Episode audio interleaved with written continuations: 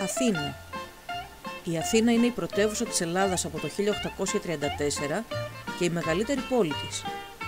Βρίσκεται στην Αττική, στην Ανατολική Στερεά Ελλάδα και είναι από τις αρχαιότερες πόλεις του κόσμου με την καταγεγραμμένη ιστορία της να φτάνει έως το 3200 π.Χ. Η αρχαία Αθήνα, αρχικά οικισμός πάνω στην Ακρόπολη, εξελίχθηκε τον 6ο αιώνα π.Χ. σε μια πανίσχυρη πολυκράτος που αναπτύχθηκε παράλληλα με το λιμάνι της, το οποίο αρχικά ήταν το Φάληρο και αργότερο Πειραιάς. Υπήρξε κατά την κλασική εποχή κέντρο των τεχνών, της γνώσης και της φιλοσοφίας, έδρα της Ακαδημίας του Πλάτωνα και του Λυκείου του Αριστοτέλη. Αναφέρεται ευρέως ως γενέτειρα της δημοκρατίας. Συχνά η Αθήνα, όπως και γενικότερα η Ελλάδα, χαρακτηρίζεται λίκνο του δυτικού πολιτισμού, ενώ άλλες φορές ο τίτλος αυτός αποδίδεται στη Μεσοποταμία.